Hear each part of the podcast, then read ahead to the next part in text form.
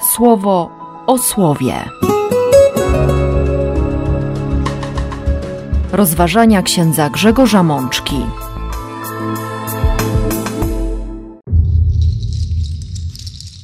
Trzeci maja uroczystość Najświętszej Maryi Panny, Królowej Polski.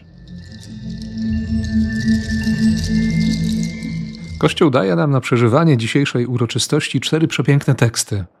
Wizję świętego Jana z dwunastego rozdziału Apokalipsy, fragment pieśni dziękczynnej z trzynastego rozdziału Księgi Judyty, zachętę do uwielbienia Boga, którą adresuje Paweł, apostoł narodów, do gminy chrześcijańskiej w Kolosach i wreszcie fragment Ewangelii w redakcji świętego Jana.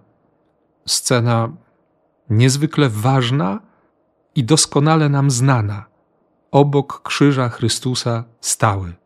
Tymi słowami rozpoczyna się ten fragment.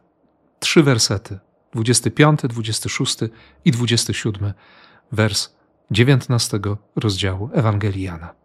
Zachwyca mnie fakt, że, że w to święto maryjne, kiedy można też odwoływać się i do historii, i do tej naszej narodowej nutki, którą myślę, że ma wielu z nas w sercu, tej ogromnej miłości do Maryi, tego przekonania, że, że ona naprawdę jest królową naszego narodu i że to, co w naszym kraju, w naszym narodzie, w naszej historii wybrzmiewa praktycznie od początków chrześcijaństwa, już od X, potem przez XI, XII, XIII i kolejne wieki, to co wybrzmiało tak bardzo mocno w katedrze lwowskiej, wypowiedziane przez króla Jana Kazimierza, wielka Boga człowieka matko, królowo.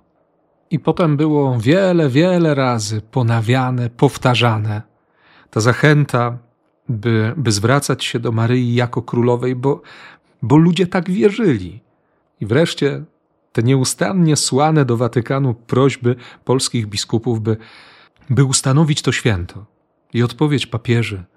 I wreszcie rok 1956, śluby jasnogórskie, napisane przez prymasa tysiąclecia, błogosławionego już dziś kardynała Stefana Wyszyńskiego, i tak dalej, i tak dalej. Można mówić o tym wszystkim. I na pewno wielu o tym właśnie dzisiaj mówi.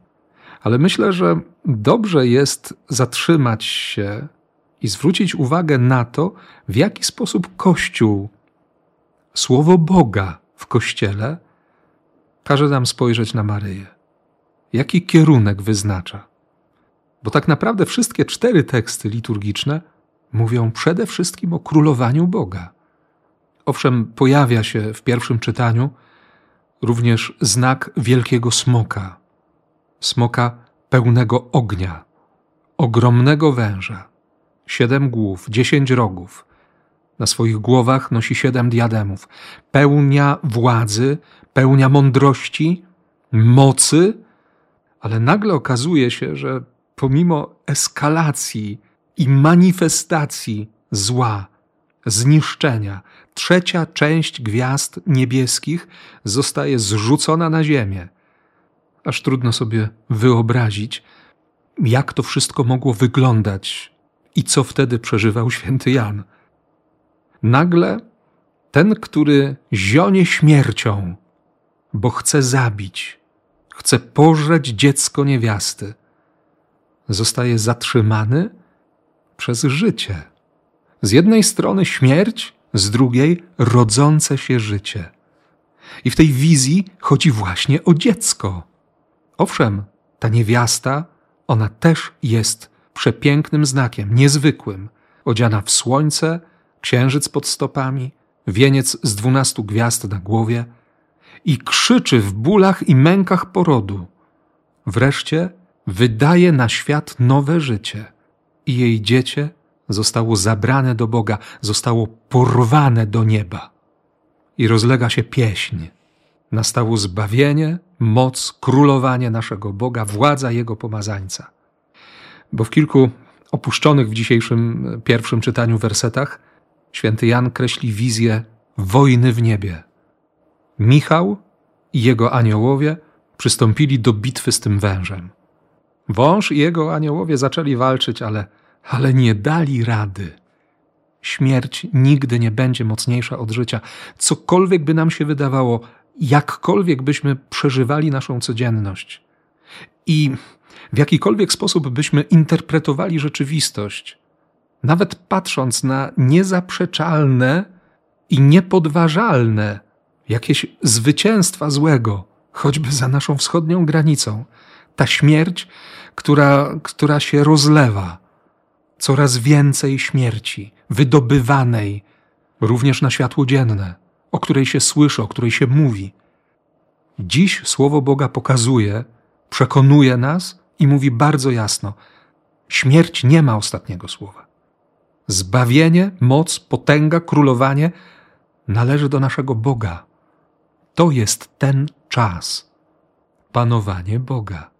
Błogosławieństwo wyśpiewane Bogu. Komentarzem do tego pierwszego czytania jest fragment trzynastego rozdziału Księgi Judyty. Kobieta niezwykła, wyjątkowa, ze świecą takiej szukać w całym Izraelu. Jako jedyna zdobywa się na to, by iść do obozu Holofernesa i ostatecznie zabić go, uwalniając całego Izraela od niebezpieczeństwa zagłady. I to ona prowokuje uwielbienie Boga. Wychwalajcie Boga, wychwalajcie, wychwalajcie Boga, bo nie odwrócił swojego miłosierdzia od domu Izraela. I owszem, kapłani i odpowiedzialni za nie tylko Betulię, ale, ale przedstawieni jako ci, którzy noszą na sobie cały ciężar narodu wybranego, jego rozpaczy, jego przerażenia, tej beznadziei, mówią: Błogosławiona jesteś, dzięki Bogu Najwyższemu ponad wszystkie kobiety na ziemi, i błogosławiony Pan, Bóg, który stworzył niebo i ziemię. Nic innego przecież nie wyśpiewa Maryja, kiedy przybiegnie do Elżbiety, kiedy nawzajem będą się cieszyć i, i będą jedna przez drugą mówić o wielkich dziełach Boga.